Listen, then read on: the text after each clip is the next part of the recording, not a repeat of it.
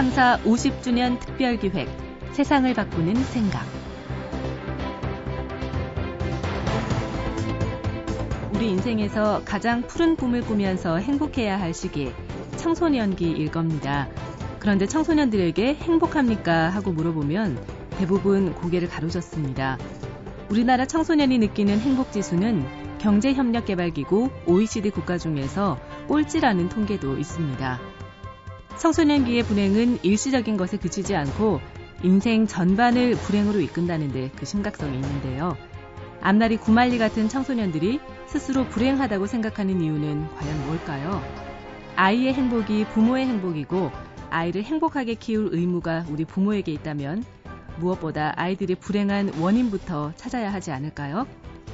창사 50주년 특별기획 세상을 바꾸는 생각. 오늘 모신 분은 사단법인 밝은 청소년 임정희 이사장입니다. 여러 가지 유해한 사회 문화 환경으로부터 청소년들을 보호하고 올바르게 육성하기 위해서 다양한 활동을 하는 분입니다. 우리 청소년들이 불행한 원인과 해결책에 대한 말씀 해주시겠습니다. 같이 들어보시죠.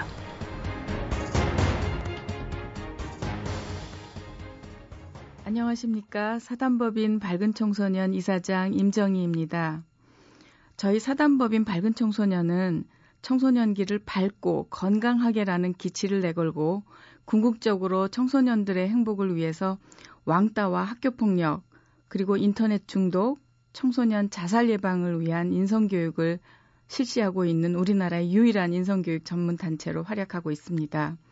지난 12년 동안 저희 밝은 청소년은 500여 개의 학교 현장에서 인성교육을 하면서 수많은 학생들이 밝고 건강하게 변화하는 모습을 지켜봤습니다. 정말 보람 있었습니다. 그런데 우리 사회 곳곳에서 나타나고 있는 부정적인 현상을 보면서 실망감을 넘어 절망감을 느끼기도 하고 정말 마음이 조급해짐을 감출 수가 없습니다. 지난 40년간 눈부신 경제 성장 뒤에 드리워진 그늘이 오히려 우리의 행복 지수를 떨어뜨렸습니다. 물질 만능 사상과 불신 풍조가 팽배하고 묻지마 범죄가 기승을 부리면서 증가하고 있고 자살률과 이혼율도 OECD 국가 중 최고를 기록하고 있습니다. 이러한 사회 현상들은 개인의 삶은 물론 가정을 파괴하고 우리 사회를 병들게 하고 있습니다. 이러한 사회적 분위기 속에서 우리나라 청소년들은 OECD 국가 중에서 청소년 행복 지수는 꼴찌, 청소년 자살률은 1위라는 오명을 안겨주었고 2000년 이후에 청소년 범죄 증가율이 성인 범죄 증가율의 2배에 달하고 있습니다. 2006년 7년 연구 결과에 따르면 고등학생 중에서 13.7%가 정말 행복하다고 생각하고 있었고 2011년 올해는 그 비율이 11.7%로 낮아졌습니다. 고등학생 10명 중 1명만이 정말 행복하다고 생각하는 것이죠. 많은 부모들은 자녀들에게 사랑이라는 이름으로 그들에게 모든 것을 쏟아붓고 있습니다. 어느 누구도 청소년은 국가의 미래다 라고 하는 것에 이의를 달지 않습니다. 그런데 도대체 왜 우리 청소년들의 행복 지수가 떨어질까요? 총체적인 문제이기 때문에 한마디로 말하기는 어렵습니다. 그렇지만 부모를 포함한 우리 사회가 청소년들에게 사랑이 아닌 결과적으로 분노를 가르치고 있다는 것이 가장 큰 문제가 아닐까 생각을 합니다. 분노의 정서가 어떻게 쌓일까요? 어, 80년대 초반 미국에서 제가 8년 동안 생활하면서 두 아이를 키웠던 경험을 바탕으로 말씀드리겠습니다. 당시 2살 3개월 된 딸 아이를 저희가 데리고 갔었죠. 근데 먼저 그때 접했던 것이 언론이기 때문에 언론에 대해서 말씀드리겠습니다. 그 당시, 그러니까 저희가 미국에 갈 당시 한국에는 새롭게 선보이면서 폭발적인 인기를 끌었던 어린이 프로그램이 있었습니다. 한참 말을 배우던 딸아이 때문에 저도 함께 재미있게 보면서 정말 참신한 프로그램이라고 생각을 했었습니다. 그런데 미국에서 생활하면서 어, 그들의 어린이 프로그램을, 프로그램을 보게 되면서 아, 정말 어, 아쉽다. 우리가 뭔가 잘못하고 있는 것 같다라는 것들이 눈에 보이기 시작을 했습니다. 당시에 그 미국 어린이 프로그램에 비해서 우리나라 어린이 프로그램이 상대적으로 상황 설정이나 언어 묘사에 있어서 상당히 부정적이고 공격적인 부분이 많다는 것을 알 수 있었습니다. 배가 고픈 것은 참아도 배가 아픈 것은 참지 못한다는 우리네 정서가 그대로 녹아 있었던 것이 아닌가 합니다. 예를 들어서 상대 어린이가 뭔가를 잘 하거나 혹은 어, 자랑하는 일이 있을, 있을 때 미국 프로그램에서는 어, 부러움이나 칭찬하는 상황을 연출하는 데 비해서 우리나라 프로그램에서는 질투를 하거나 비난하거나 조롱하는 그런 그 상황으로 연출하기도 했습니다. 그래, 너 잘났다. 흥? 웃겨. 나는 더 잘해. 이런 표현들이 한 예죠. 그런데 요즘은 그런 분위기와 경향이 더 강해지고 오히려 대세여서 드라마든 코미디든 리얼리티 프로그램이든 간에 많은 프로그램들이 사람들의 인격을 모독하거나 조롱하고 공격하며 남을 비난하는 언행으로 더욱 자극적으로 빈도와 강도 면에서 강해졌습니다. 이러한 사회 분위기 속에서 사람들의 언행은 부정적으로 강화될 수밖에 없지요. 그 결과 아이들은 부모로부터, 친구들로부터, 선생님으로부터 상처를 받으면서 가랑비에 옷 젖듯이 분노의 정서가 쌓일 수밖에 없는 거죠. 그런데 사실은 더 근본적인, 근본적인 원인이 있다는 것을 피부로 터득했습니다. 그 8년 동안. 유감스럽게도 가장 말썽꾸러기는 한 해도 예외가 없이 정말 한 해도 예외가 없이 한국 아이들이었습니다. 수업 시간에 돌아다니면서 수업을 방해하거나 친구들을 괴롭히거나 때리고 떠드는 아이들은 한국 아이들이었습니다. 백화점이나 공공 그 장소, 그러니까 음식점 등 이런 곳에서 때를 쓰는 아이들도 한국 아이들이었습니다. 처음에는 정말 창피하다는 생각뿐이었지만 감, 어, 8년 동안 생활하면서 우리나라와 그들의 자녀 양육 태도나 훈육 방법을 비교해 보면서 그 원인이 부, 부모에게 있음을 알 수 있었습니다. 그 자녀 양육과 훈육에 있어서 우리나라 부모들은 상대적으로 폭력적이며 인내심이 없고 원칙과 일관성이 없다는 사실을 알 수 있었습니다. 물론 지금도 전반적으로 달라지지 않았습니다. 우리나라 부모들은 아이들이 말을 안 들을 때 설명이나 설득으로 이해를 시키기보다는 소리를 지른다든지 일종의 위협을 한다든지 그러니까 상대적으로 다분히 폭력적인 경향을 보이는 거죠.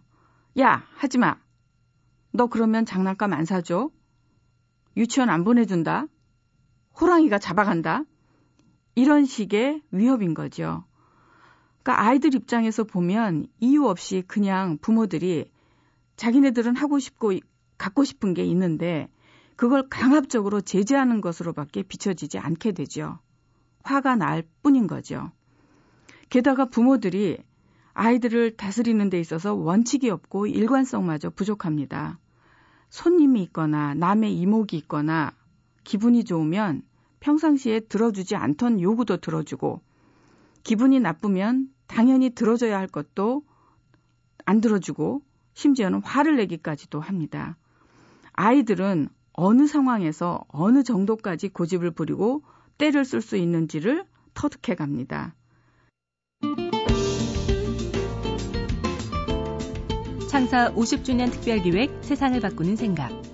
오늘은 사단법인 밝은 청소년 임정희 이사장의 말씀을 듣고 있습니다. 원인 없는 결과는 없는 법인데요. 우리가 아이들을 양육할 때 혹시 내 감정에 따라서 폭력적이거나 일관성 없게 하지는 않았는지 한번 돌아보면 좋겠습니다. 계속 들어보시죠.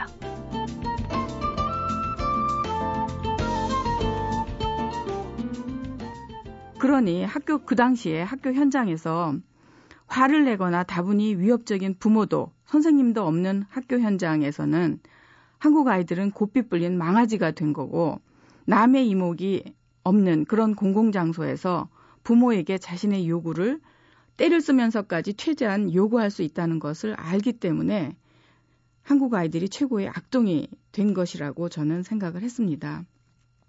물론 이러한 현상은 우리나라에서 여전해서 부모와 아이들 간의 이러한 역학 관계 속에서 아이들은 분노의 정서를 더욱 키우게 되는 것이죠. 그리고 우리나라 부모들의 그 사랑으로 포장된 과보호가 오히려 아이들의 분노와 절망감을 더 키우고 있다고 말씀드릴 수 있습니다. 많은 부모들이 자녀들이 스스로 자신의 일이나 문제를 해결할 수 있도록 충분한 기회를 주거나 기다려 주거나 생각할 시간을 허락하지 않습니다. 그것도 못하냐며 윽박지르거나 답답하다고 먼저 그리고 대신 해결을 해줍니다.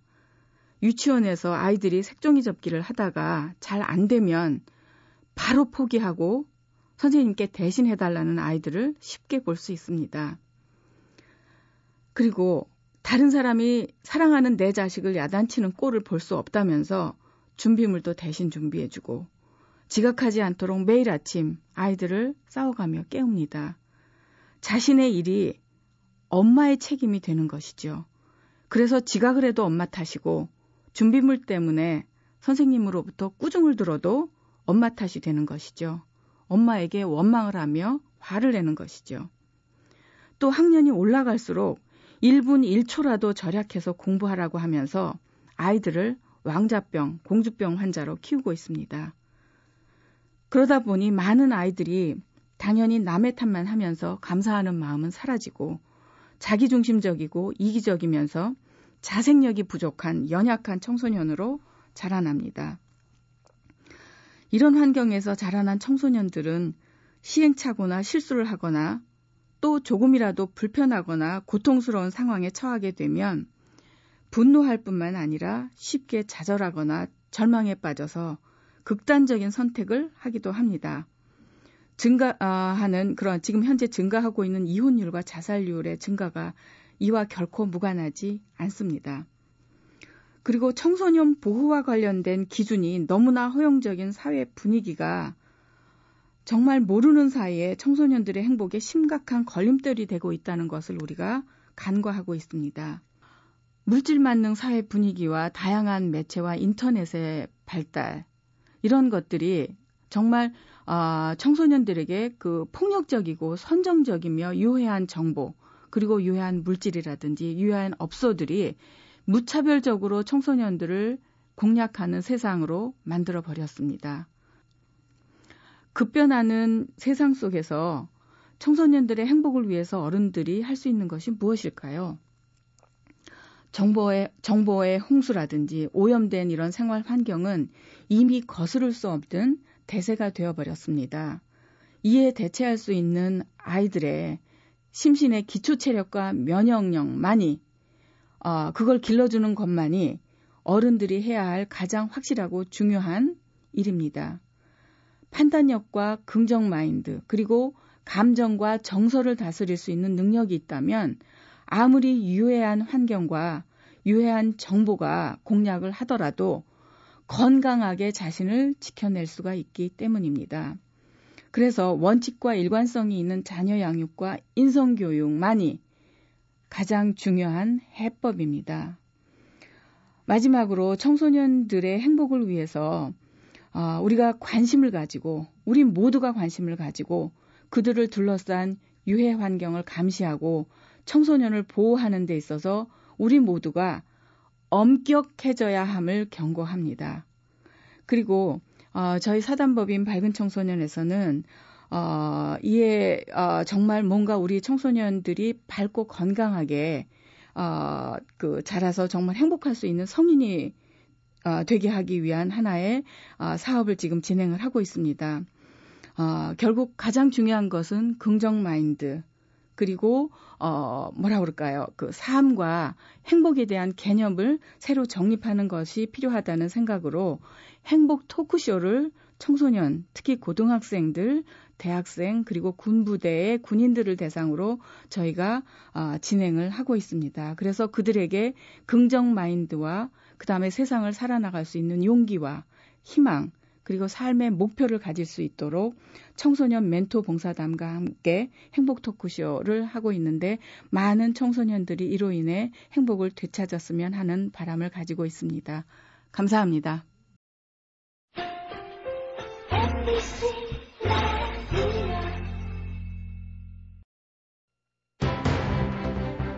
꽃마다 피는 시기가 다 다른데요. 우리 청소년들도 마찬가지 아닐까 싶습니다.